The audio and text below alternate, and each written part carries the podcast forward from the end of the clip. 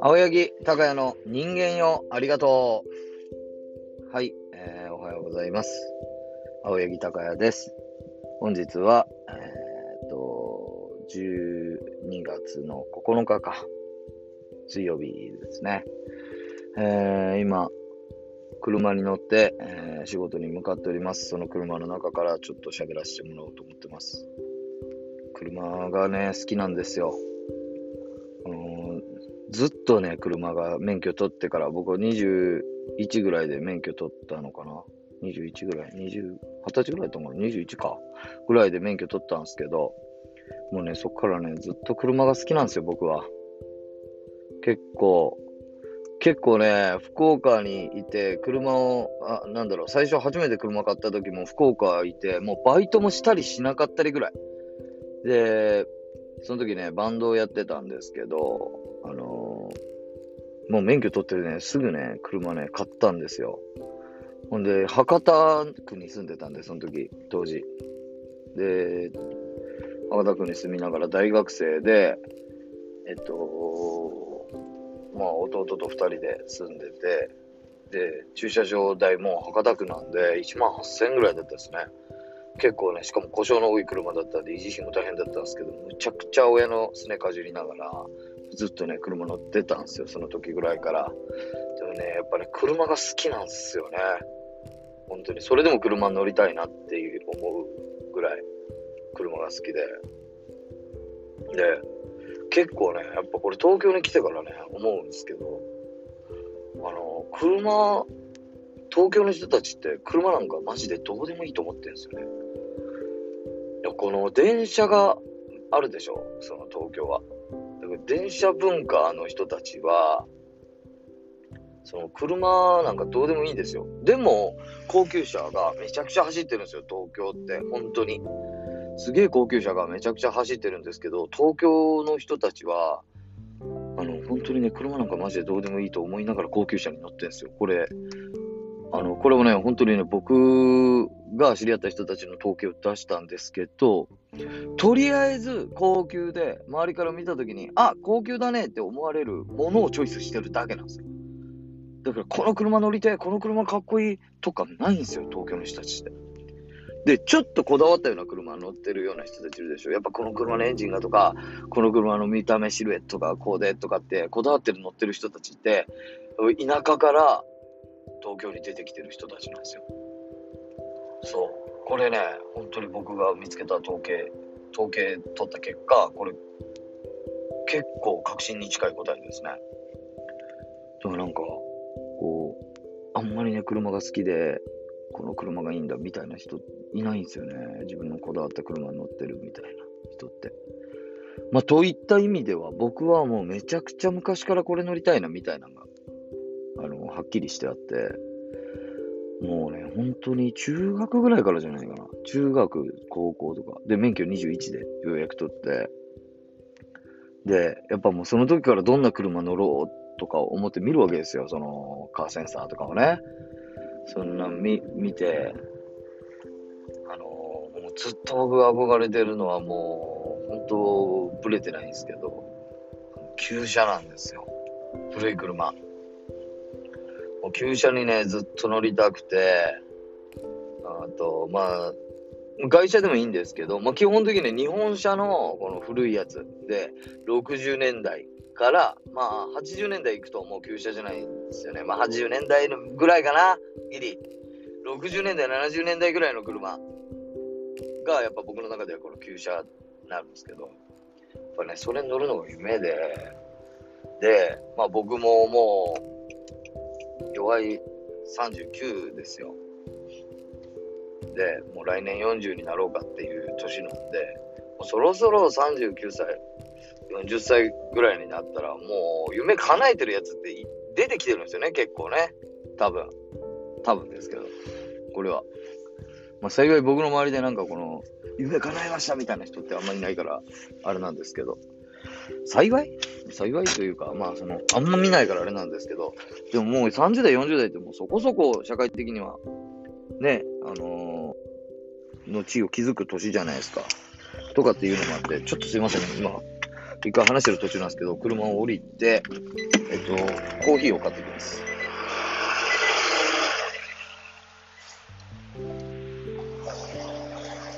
ね。よいしょ。い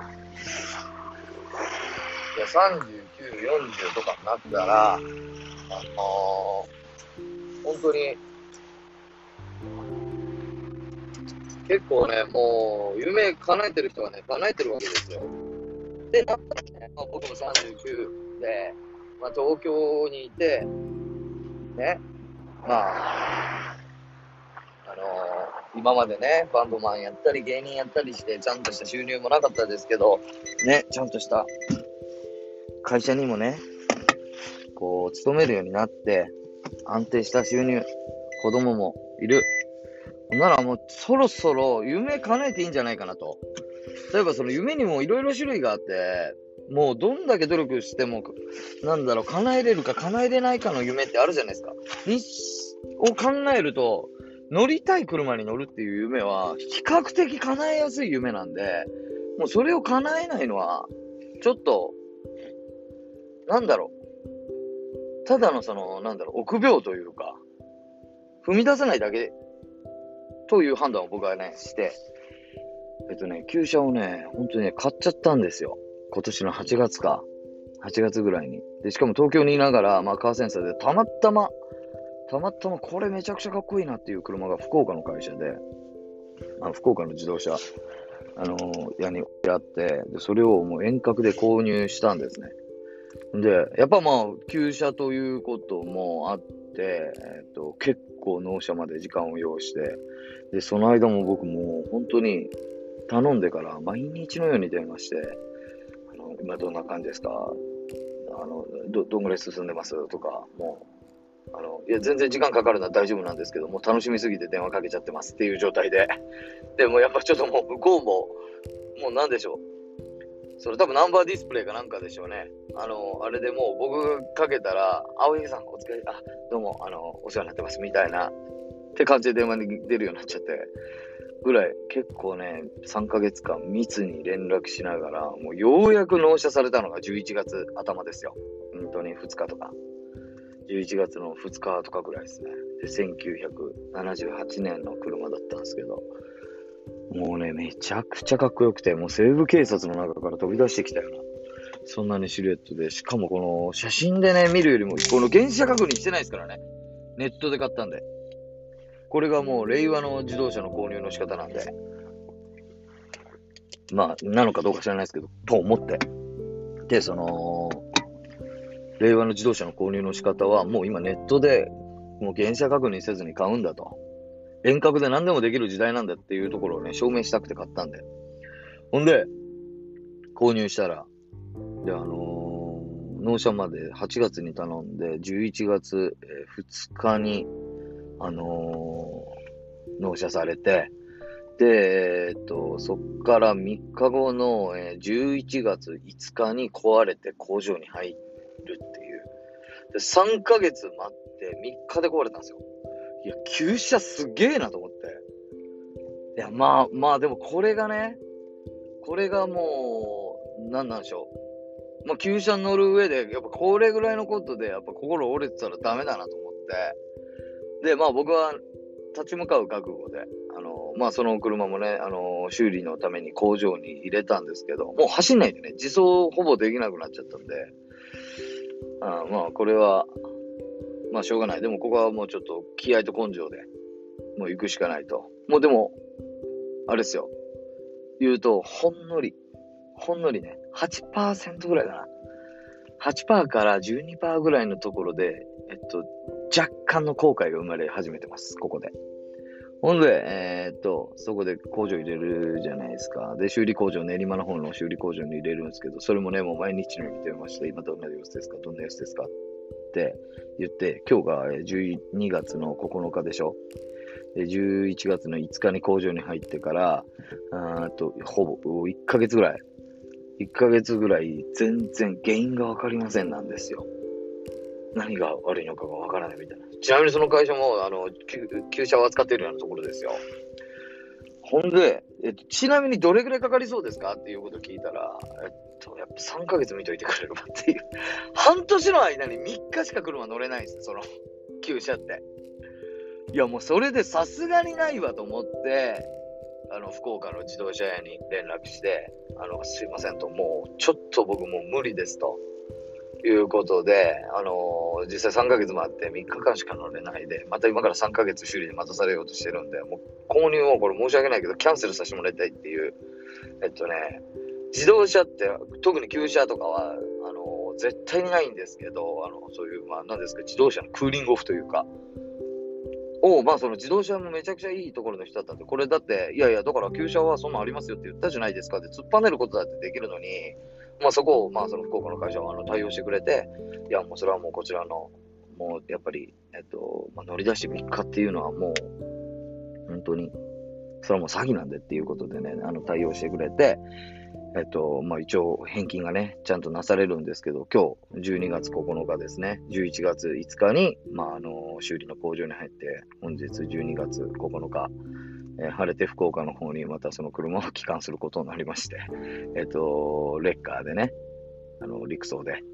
で、今ちょっと、おそらく今頃、エビナぐらいをね、走ってんじゃないかなと。うん、まあ僕は、僕はもうちょっと遠隔でそれね、やっちゃったんで、その、まあ今、おそらくそのロードサービス、保険適用して、そのロードサービスが、車をね、あの、まだ福岡まで、えっと、連れ帰ってるところなんだろうなという。最後にちょっとね、お別れしたかったですけど、まあ僕のちょっと、あの、スケジュールの都合上というか、ちょっと行けずにですね。まあまあ、車に積んでた荷物とかはちょっと、後日また取り行くんですけど、まあ、クラウンとは会えずに、もう、あのお別れしちゃいましたね。はい。まあ、というわけで、クラウンって言っちゃったな。クラウンという、その、なんですか、社長はなるべく自動車会社のために言うまいと思ったんですけど、最後言ってしまいました。